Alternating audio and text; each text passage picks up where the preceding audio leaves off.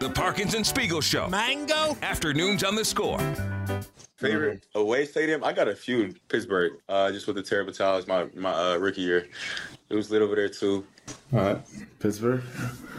Pittsburgh was lit Monday night. It was it was it was lit that night.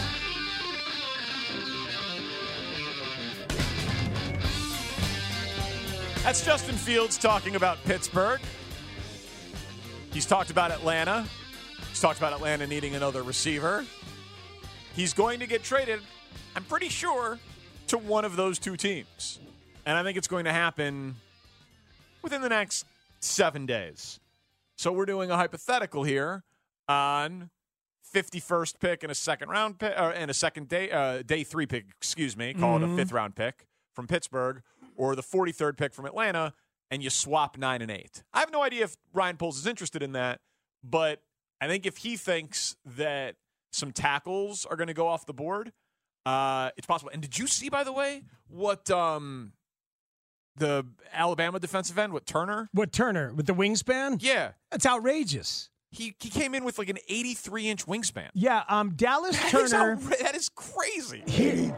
Here are some NBA players with the same wingspan as the six foot two inch Dallas Turner. Yeah, Demontis Sabonis, he's a big boy. he's six ten.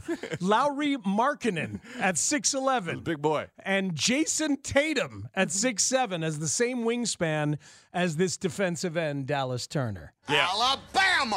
exactly. So These I- I- measurables are going I- to shake things up. I could see that being something that would uh, that would help him. Ryan Bowles.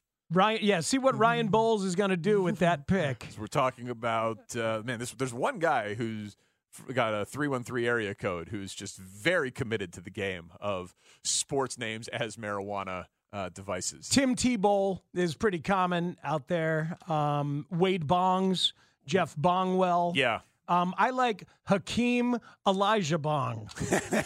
pretty, that's pretty good. I like that one a lot. That's pretty good. Yeah. So, yes, uh, Danny Sparkins is out there. Mm, Bull Walton, Reefer Sutherland. that's, Mm. Uh, that's pre- good. that's pretty good. Tim Biola Batuka is, is a nice route. Hookah Huka Nakua. Nakua, I saw. I like that. Huka Nakua is very funny. Yeah, you guys are doing a very nice Yeah. job on, on those. E- e- excellent work by all of you people. Okay. So, All right. so you're in on. Oh, we have t- to do more radio? I thought we are just going to read bowl names. we can. I mean, we can. Seems pretty fun. Yeah, no, abs- absolutely. Absolutely. it's Uh, on- yeah, option. no, I, I, I want more assets, but I gotta Okay. say, Tanny's hypothetical of the trade up for Marvin Harrison Jr. just shows you like how many different things there are, how many different permutations of what you could do. Obviously, based on as many assets as you can get and things you can package. There's one guy here who says take Justin Fields, and if you are going to deal him to, say, the Patriots, can you get their number three pick? Can you include you know, your number nine pick and Fields and maybe something else to get up to number three. What was so jarring about Tanny's trade is that it was like, I think, dead on accurate of what it would take. Give it to us again, Teddy. Well, I was looking at I was looking at four because you got to figure Washington and the Patriots are both going to take quarterbacks, right? And we know Arizona probably doesn't, so they're probably going to go after Marvin Harrison Jr. Right? So you as have soon to, as as soon as I saw Arizona at four, I was like, okay, yeah, that's Marvin's spot. yeah, so maybe you do have to just go right to three, you know, and pay the tax, you Mm-hmm. know, even though you know Patriots probably not going to take him, you know.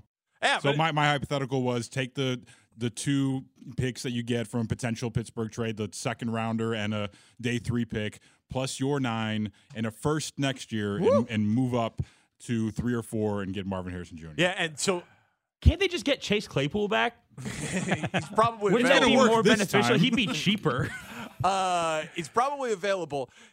The one I don't know if next Ryan. year. I don't know if Ryan Poles is willing to to, give up tr- next year's to, one? to give up next year's one. Well, you remember how we all remember when the Khalil Mack trade happened? We were all thrilled about it, and everyone kept saying, "Hey, during next year's draft, when the Bears don't have a pick, just think about Khalil Mack in your brain." yes, So think about the best pro in the draft, Marvin Harrison Jr. next year during the draft. and think about starting your uh, new offense with Caleb Williams and Marvin Harrison Jr.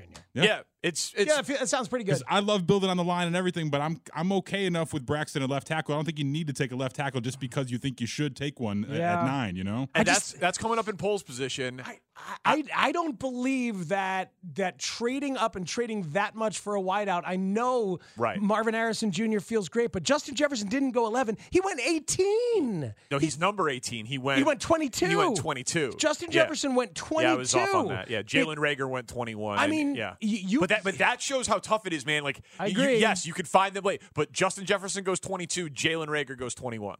And because Philly missed on that Jalen Rager pick, they ended up needing to make that trade For A.J. to Brown. Tennessee for AJ Brown. Yeah. and out, it worked. You know, they winning playoff games, we're in a Super Bowl. All the- good trade, but then they so first round pick on Rager, what they gave up for AJ Brown, then the Mm-hmm. hundred million dollar contract. So. I just don't think that trading first r- multiple first round picks for non quarterbacks is just a it's just a tough thing to do. Yeah, man. It's a tough thing to do. And I don't think that Ryan Poles has shown he's like the anti Ryan Pace. Ryan Pace was tunnel vision on a guy, be aggressive, trade up for it. We've talked about that with Josh Lucas.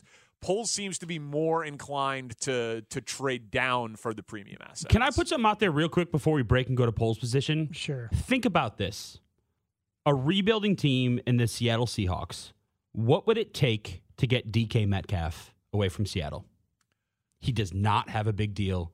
Yeah. He's a free agent in 2026. So there's a lot of control there. But from your draft assets, A first what- round pick. Probably, right? Yeah. Next year's? Would you give up next year's first round pick, assuming it's going to be somewhere between 16 and 32? I mean, I think they'd want DK Metcalf? They'd, they'd want the ninth pick. You know, they'd they'd want this year's. But Do, yeah, do it. yeah, I don't know. I'd I mean, give up this year's ni- ninth pick for DK Metcalf, and I think the Seahawks would too, see, yeah, DK and DJ. dude. That'd be How- fun. How, like, i- i- if you don't want to trade up for Marvin Harrison Jr., then get rid of that ninth.